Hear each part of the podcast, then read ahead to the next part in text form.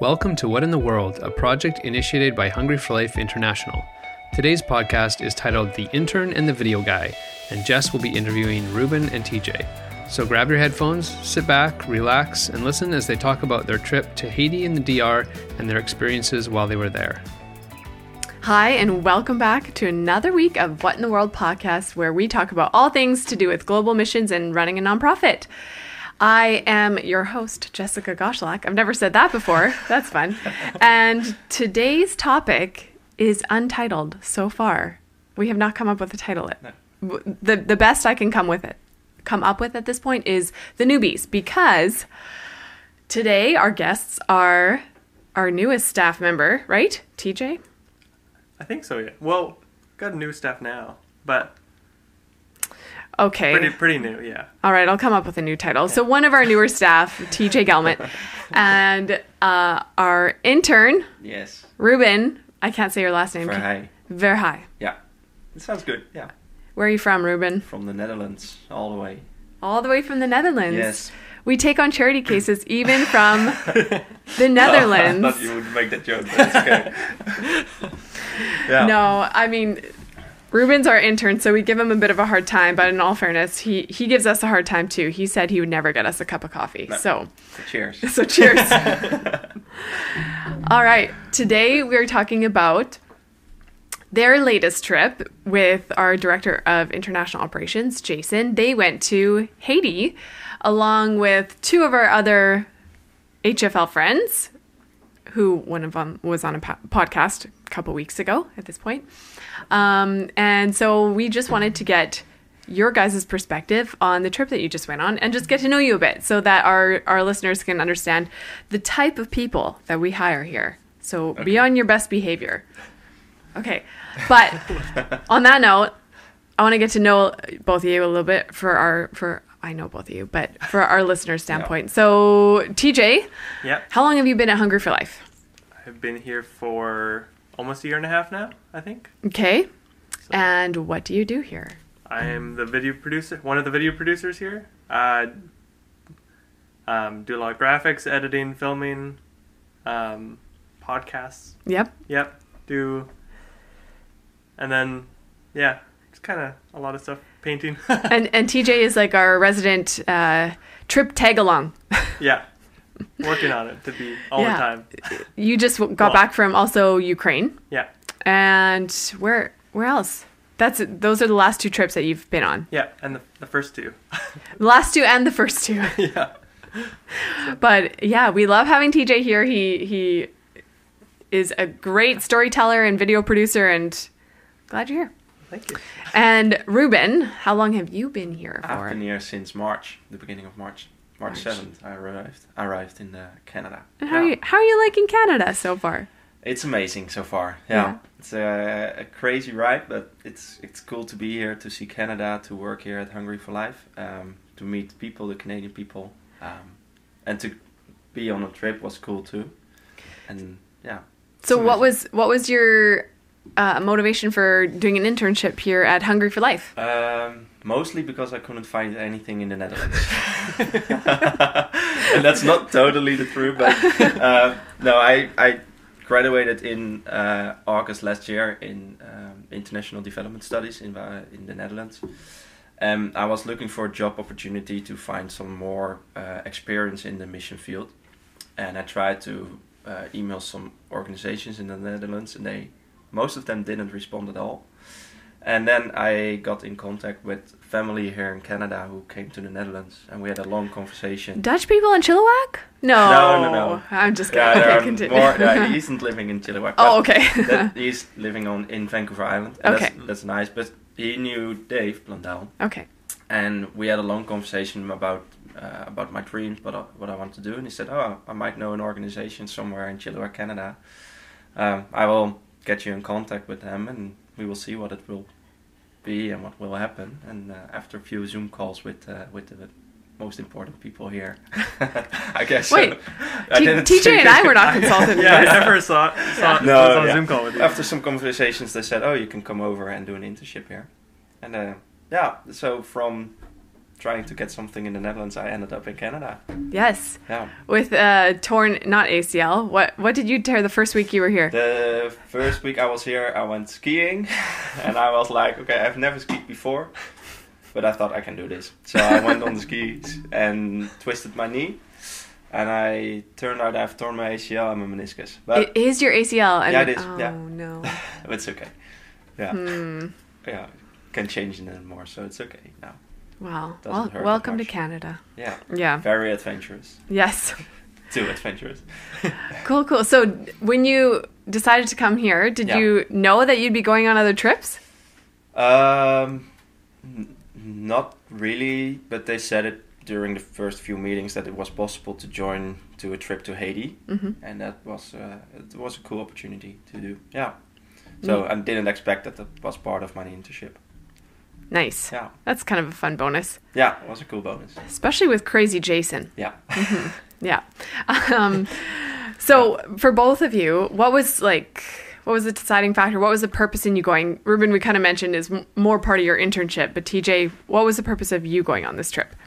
Uh, purpose of me was just getting footage of all the partners. We haven't seen them in three years, so just getting new uh, B-roll, like footage of um, the grounds and the area, like new project, like multiple places had new buildings pop up since we were there, or not I, but Jason was there, and um, getting interviews of what the partners, um, just updates with them Mm-hmm. um, what their plan is for the future, and just yeah, just seeing getting all that footage back to be able to make videos and stories for all the donors that help out with those organizations. So this is both of your first time to Haiti, yes? yeah, Yeah. yeah. So uh, initial response. So you you land, you meet some of the people. What's like your first reaction? Your first thought that comes into your head of of what Haiti was like. It's beautiful. Yeah. Yeah. Um, yeah, beautiful in different ways, and also, um, um, yeah, it's it's weird to say it's beautiful because there's so many problems in the in Haiti, and you can immediately see it when you arrive in in Haiti. Um, but it, the country itself has something beautiful in it. Yeah, mhm. so many different places and so many different types of nature, but every area has its own big problems, Yeah. and that yeah, that Yeah. was my first thought. And how was your experience different from your expectations? Or was it not different from your expectations? What did you expect? Ruben, go for it. I didn't really expect something because I didn't know what I was going to do. Really, Mhm. I knew okay, we're going to visit some different partners, and I I did some research about them and tried to figure out what kind of work they are doing. But uh, a mission statement is cool, but you can never capture the culture of an organization in their mission statement. Sometimes they they do it, but it was really nice to see how different ministries in different areas were working. Um, so I didn't really have the expectation of to see okay, this is what uh, this ministry is there doing there and this ministry there. But during the trip, we saw that they were working in different ways in different situations, but all with the same goal, and that was really cool to see. Yeah, I want to talk about your schooling for a second. yeah, So you just graduated with um, your degree in international development. yeah, yeah, So you have a lot of theory behind. yeah. Yeah. What was it like seeing that theory put into play? Um, that was really interesting because my study was all about uh, how to develop the world. So it was from a very local perspective where they focus on on uh, agriculture projects for only one f- uh, farmer, or on very big scales where they focus on the United Nations.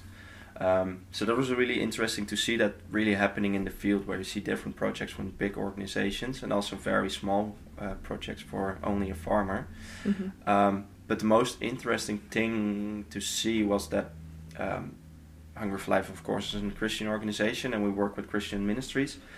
Uh, and I did my study on a non-Christian or a university, so my whole study was based on uh, on theory without the Christian perspective from it. And what was really cool in the field was to see, okay, development work is nothing for me and for uh, the ministries without the spiritual part. Hmm. So that was really cool to see that happening because you can change somebody's life with building their house, but if you bring them to Christ and they are able to serve other people, that's way more impactful for me than than building that house or building an agriculture project or doing a schooling program or anything else.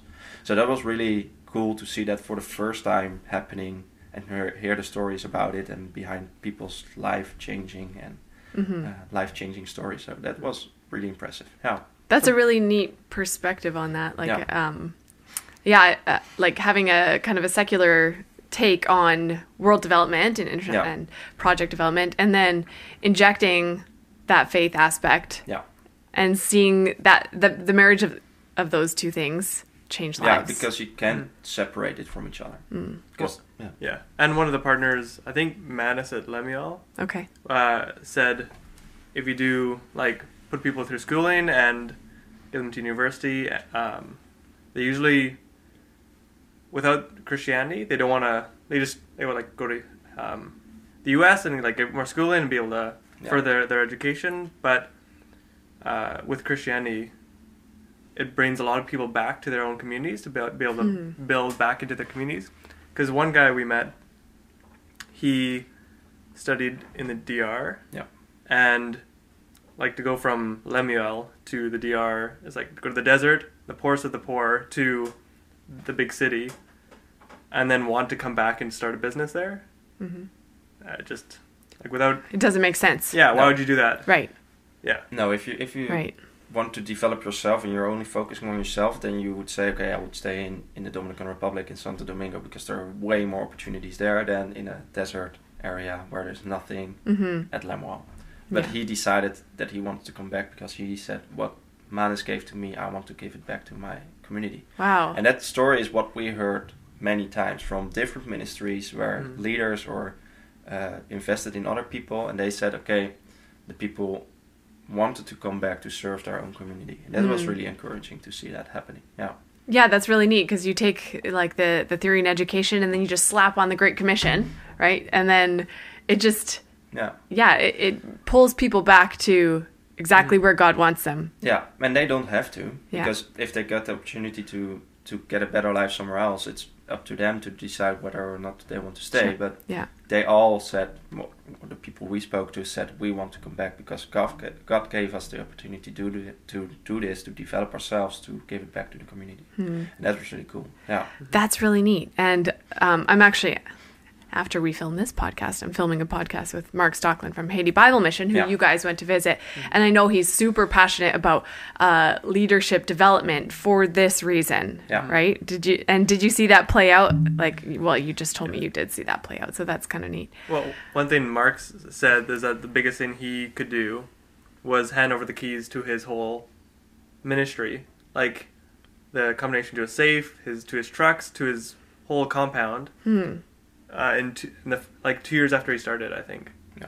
And the Haitians there that he was trying to um, pour into, just like they were so honored that they would he would trust them with that hmm and he said that was a big like stepping point or turning point for his ministry because he had to go home for uh, personal reasons for some reason Mhm. and yeah he just instead of locking up his compound and closing it up Yeah. he gave the keys to the Haitians Yeah. that he was pouring into Yeah, that was that was awesome to hear that story. But it's also at other ministries. I, I already mentioned that they all have the same goal, and although Lemuel isn't the same as Haiti Bible Mission, if you travel from Lemuel to Haiti Bible Mission, it's quite a culture shock because you go from the the driest area in Haiti, you, you fly directly to the most green area of Haiti, hmm and also from a very rural area you go to the city so that was a huge culture shock but they all had the same goal to raise leaders for their own community and Hmm. to support them in uh, building the kingdom in their own community and that's really cool that they all have the same goal and that's also happening at uh, united christians international who we visited and i believe that's in other ministries too You guys Yeah. are answering my questions before I even ask them because one of my questions was uh, like you traveled three different areas, right? In within the country. yeah within haiti yeah and then we So also yeah, Lemuel, which is uh, far far north, right? In the desert, yeah, yeah, I- deserty area. UCI, which is also Yeah. somewhat north. Jason's gonna correct us if we are fine. wrong. Don't take my word for this. And then Jeremy, which is more by Port-au-Prince, which is south, yeah right? Hopefully, Yeah. Anyways, I, I was going to ask, like, what is, how different is it, and um, do you sense that the people think differently? They do they act differently? But you're saying, even though the landscape and geography is quite different, and you're up, you're faced with different challenges in each different area. You're saying that there is a, a, a unity amongst them. Is that like, or or what would you say is the thread tying them all together? Is that a hard question to answer? No, maybe we I- have to think about it for. Well, I think- good answer. like in the development and um, Great Commission side of things, Yeah. it's that's where they're unified. But Mm. each place is so different, like Yeah. and especially their approach to those um, things as well. Like UCI was the first place we went to, and they have this huge school, like twenty six hundred students in Keita University, and then and they have a they're kind of in jungle and they're um, yeah ministry is very different from Lemuel, which is in the desert, very rural Yeah. um, less people, but they like Lemuel focuses on dignity and hard work. Yeah. And then the city is focused on like street ministry. Kind well, Hmm. ki- that's one part of it. Like just Okay, they just go talk to everybody. They the need is different. Yeah. it's Yeah. just but they all kind of unified in Christ and also Okay. um, just development work in general. Neat. And then you went to the Dominican. Yeah. Do we want to go there yet? Yeah, let's go there. So wait, no, backtrack for a second, TJ. I want I want you to tell me about the rain. Yeah. The rain in Lemuel. That was a really cool situation. If you were following our social media accounts, you would we posted a little bit about it, and I think you just made a movie about it too, right? Yeah, I did. Um, Yeah. What happened? Why why is that significant? Yeah, uh, Lemuel had when we got there, we were only there for two days, um, and the first day they kind of toured us around all these big water holes that they mostly by they dug by hand, and they said they hadn't gotten water for six months um, since last November, and uh, yeah, they were just touring us around all these water holes that were basically dry. They were like just finishing off the water in them for all their gardens, and all their drinking water they truck in by truck. Truck They, tru- by they, truck. tr- yeah. they truck in, yeah. and um, yeah, so water is like a very valuable resource there because they just it never rains there really. Mm-hmm. Um, and then the second day, Easter Sunday, uh, they were praying in church for rain. Um, and then we just kind of uh, met with leaders after, and then just went uh, looked at the development projects. And then uh, one of the guys gets a phone call and said, like, the water's coming, you got to come back quick.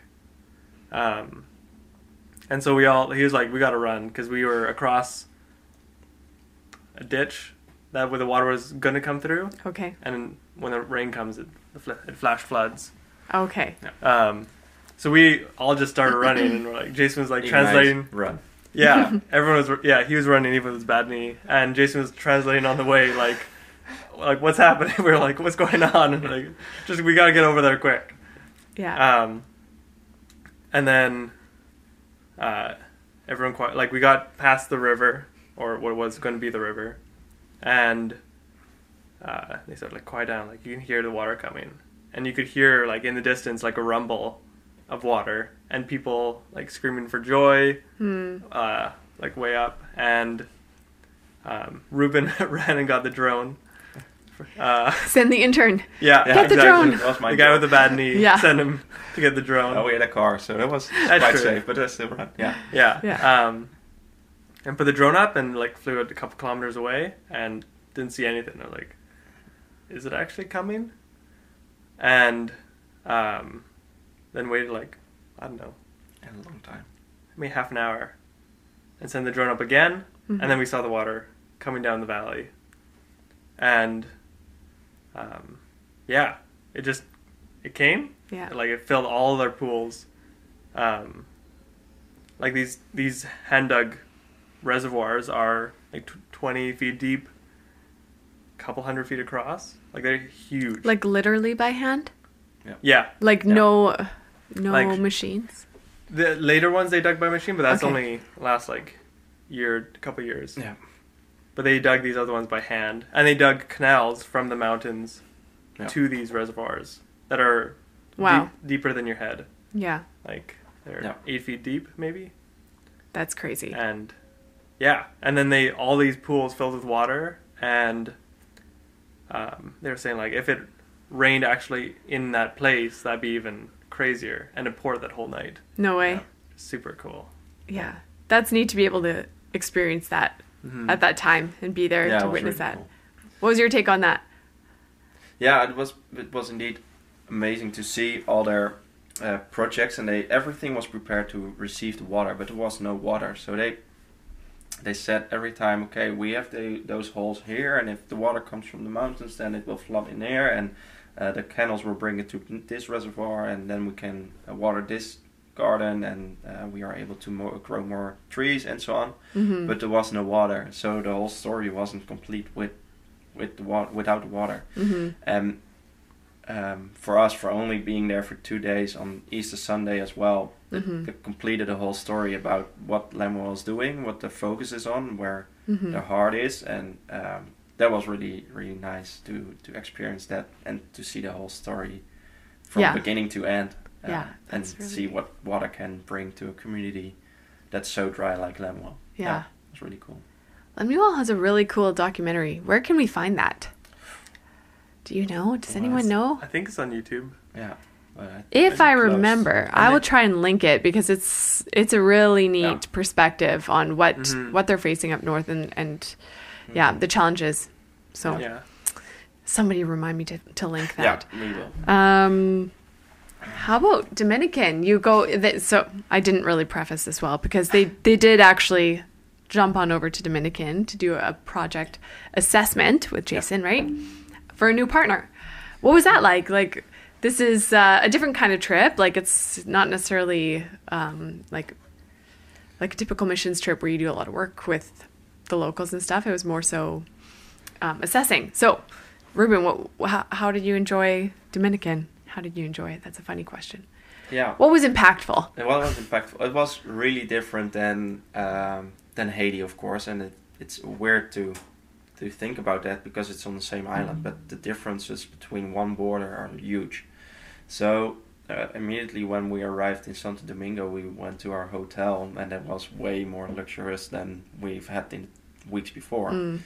Um, so that was quite a culture shock too, because you go from the poorest of the poor, and still the food was amazing, and we had some good guest houses, and everything was arranged quite good. hmm But still, it's a poor area, so you have to be careful with how much water you use at Lemuel, or um, every every ministry has its own difficulties. And then you stay in a resort or in a hotel where everything is free and you can use everything. You're giving it away, Ruben. Yeah. and that's uh, that's that's different. Even when you visit a community in the morning, um, that's really really hard to see how much wealth there is in, in in the Dominican Republic, but also how much poverty there is only 30 kilometers away. Mm. So if we visited the community, it wasn't hard to find kids who were malnourished or uh, kids who weren't able to go to school, Mhm. and also a lot of undocumented Haitian people who are who don't have any access to uh, healthcare or education or other social systems. Yeah. So to see that contrast between Haiti uh, uh, in the country and see the wealth in the Dominican Republic and also see the problems in the Dominican Republic, that was quite a shock. But it was very encouraging to see again, to see what kind of ministries are working in those different communities to help the poor, and that was that was cool. Yeah. TJ, you want to talk about our our international, our new international partner in Dominican? Yeah. Who are they? Carlos. Carlos. Well, Carlos, he kind of man- more- manages Yeah. I've heard he's a very two- high capacity man. two or three organizations. Yeah. Okay. Yeah. Yeah. Yeah. Yes. Different. Um, Empowering Action is one of them. Uh, Pro Infancia Yeah. is the other one. I, don't, is it, I know that he he does something else, but I can't yeah, the remember. what- Institute of Holistic Christian Education, something like that. I don't really. Uh, I, I, Institute I might, of Holistic Christian I might say Education. it wrong, but okay. it, it was something like that. Okay. Yeah. All right. the Sounds like the, the the naturopath of Christianity. yeah. yeah, it was it was something big, but I still have to find it out. Yeah. Yeah. So a lot of it, uh, he kind of focuses on leader development, teaching pastors. okay. Um, he's got like a whole curriculum that him and his team have made. Um, Pro Infancia is a lot about malnourished kids, so just getting them the supplies they need and nourishment, and kind of keeping track. They have a whole app Yeah. that they keep track of all the kids, Oh, neat. and they have like levels of nourishment and like um, like how they're progressing. Oh, that's really slick. cool. Yeah, that's cool. Um, and yeah, That's Yeah, neat. He, yeah, his whole like whole office. He's an established ministry already. Okay.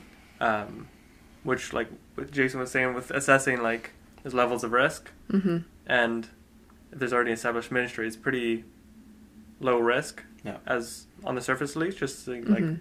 it's already established, they know um, how to do reporting, how to do. Um, And Carlos himself also has a lot of experience in the community development work. So that's Okay. yeah. mhm. And also with teams, he does he does teams already. Okay. Um, he just needed more help with that too. Sure. So So Ruben, again with your with your theory behind you of Yeah. your studies of international development, what was uh, what was your take on on Dominican versus Haiti? Yeah, the Dominican is of course a very Christian country. Is it? Yeah, most of them are uh, Roman Catholic, so um, they are Christian, but they don't really practice it. But it was really um, interesting to see that the communities where we went to, a local church was uh, supporting the work that we were doing there, and there was also a local church trying to to help the poor there. So everywhere we go, although the community only had 400 people, there was a local church there. Mhm. Um, and we also met a met a pastor, and he was leading one of the communities as well as a pastor, but also as a community leader, and really has a heart for his community. And also for him, he can have many other different kinds of jobs, but he still wants to to serve the people in the community.